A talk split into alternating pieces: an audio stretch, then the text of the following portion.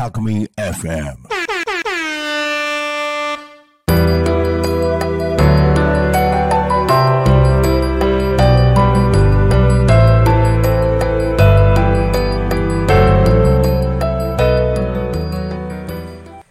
トヤマカのリカボンクラブ。こんにちは、サイエンスライターの富山かなりです。この番組では、理科好きの私が、ぜひあなたにも読んでほしい本を毎週一冊ご紹介いたします。ご紹介する本のジャンル、発売時期、書籍やムック、雑誌といった形態にはこだわりません。面白い。あなたにもぜひ読んでほしい。そう思った本たちを大切なあなたにふんわりとお引き合わせする番組です。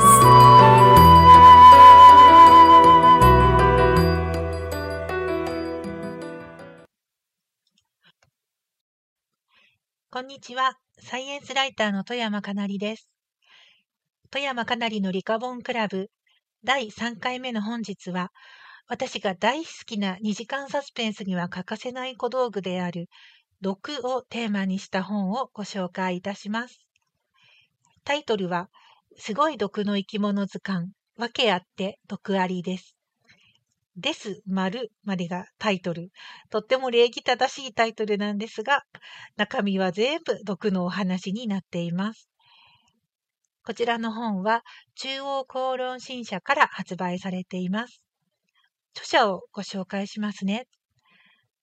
今回は、ウラケンボルボックスさんというイラストレーターの方と、それから毒の専門家である船山真嗣先生、お二人で書かれた形になっています。今回この本を選んだ理由は、まあ私の周囲のことなのですが、ゴールデンウィークくらいから家庭菜園の話題であったり、山菜採りの話題なんかが増えてきたんですよね。で大体は楽しくて美味しい思い出になるんですが、日本全体っていうふうに見ていくと、この後に増えてくるのが様々な毒による中毒のニュースなんです。例えば触ってしまったらちょっとかゆいっていう程度のものから、うっかり体に入るとぽっくり死んでしまうものまで、身の回りには実に様々な毒を持つ生き物が暮らしているんです。意外と忘れてますよね。特に去年ぐらいからはカエンタケといって触ると化学やけどを負ったようなすごく痛い目に遭うキノコが急速に増えていたりというニュースもあってでそういう危ないものにうっかり触れて残念な思い出を増やさないためにもまずは毒のある生き物について少し知識を持っておきたいなと思い思いましてこの本をご紹介させていただきました。それでは、ざっくりな内容の紹介です。最後のコラムのページまで入れて159ページ。これまで紹介した本よりはちょっと薄めの手軽な感じがあるサイズ感です。色はオールカラーで、イラストが満載。どのページからでも読み始められます。ちょうど見開きで一テーマっていう形になっているので、気が向いたところをパラパラめくったり、ニュースで耳にした名前を探してみたりっていうのもいいかもしれません。全ページ振り仮名ついております。最高です。小学校低学年のお子さんから、もう内容的にはですね、サスペンス大好きな大人まで楽しめます。どのくらいたくさんの毒の生き物が紹介されているのか、ちょっと軽く数えてみたんですが、まあ、陸地水辺エリアで27種類、海や磯で26種類、もっと身近なところに生えている植物というくくりで19種類、それから、美味しい植物とそっくりで毒のある植物というくくりが12種類、そこになかなか刺激的なコラムが7話。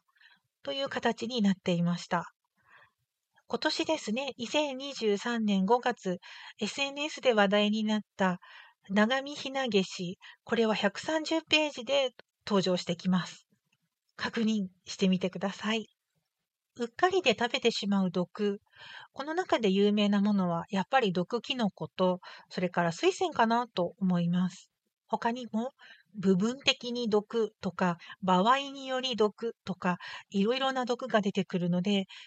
私はすごく楽しみながら何度も読み返しました。それでは、今日の128ページです。128ページで取り上げられているのは、偽アカシア。これは第3章、身近なところに生える毒あり植物のコーナーですね。すごいサブタイトル。無敵の毒パワーで日本各地を侵略中。なんとこれは侵略的外来種にあたるのだそうです。しかもですね、必殺技虫よらずで危険度が2。これはどういうことかというと、至るところに、至る部位に毒があると。なので、それを食べる虫や動物が、まあ、毒があるので、ね、中毒を起こして死んでしまったり、もう食べなくなったり、そうすると生き残る確率高くなりますよねというのが、この植物の生存戦略なんですね。とはいえ、とはいえ人間です。なんとですね、花びらには毒がないということで、この花を美味しく食べる調理方法が書いてあります。と同時に、この木の皮を食べた家畜の馬が中毒をしたという話も書いてあるんですが、何でしょう。馬でさえ食べられないものも美味しく食べようっていう人類の心意気、いいなって思います。ちょっとネットで検索してみたのですが、世界中にですね、わざわざ毒消しをしてまで食べる食材っていうのがあるようなんですよね。日本だと、例えば大飢饉で他に食べるものがないので、ソテツを毒抜きして食べたとかっていう記録を見たことはあるんですが、そういうわけではなくて、珍味としてとか、とにかくわざわざ毒を抜いてまで食べたいっていう人類の好奇心なのか何なのか私も人類なのですが、ちょっとわからないなという情熱を感じつつも、そういうところもまた毒の魅力なのかなと思ったりもしています。ところで毒の侵入口ってどのくらいあるんだろうかっていうのを考えてみたんですが、まあまず口から飲んだり食べたりする、息を吸う、それは鼻からも一緒ですよね。意外と忘れがちなのが目で、眼球に直接毒がかかると、これは被害が大きいので、要注意。なので、危ないことをするとき、危険な実験をするときは専用のゴーグルをかけたりしてますよね。あと、うっかり触ってしまうっていうことでは、皮膚全部が当てはまります。特に、まあ、手のひらもそうなんですが、足ですね。海なんかでなんか踏んづけてしまったっていうこと多いと思いますが、私は素足に下駄で雨降りの山の中を歩いて、山ビルが足にくっついてきたことがありました。まあ、完全なる油断なんですが、油断は大敵だなっていうことも一つ覚えていてほしいなと思います。そろそろエンディングの時間ですね。今回ご紹介した本は、毒を持つ生き物だけを集めたものでした。しかし私たちの身の回りには使い方を誤ると毒になってしまうものがたくさんあります。例えば洗剤とか化粧品、消毒薬は薬ってついてるけど毒になりますよね。それから本来は健康になるために使う医薬品も用量、用法を守らなければ人体に有害になってしまいます。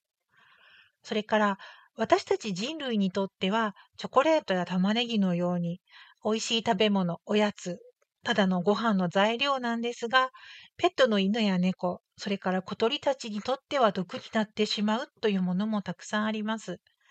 この機会に、ぜひ自分や家族、ペットにとっての毒、それはどのようなものがあるのかなど、こう、範囲を広げて調べていていただけたらいいなと思いました。来週は、ミスターブラックホール、国立天文台水沢 VLBI 観測所所長で天文学者の本間真歴先生の著書国立天文台教授が教えるブラックホールってすごいやつをご紹介します。どうぞお楽しみに。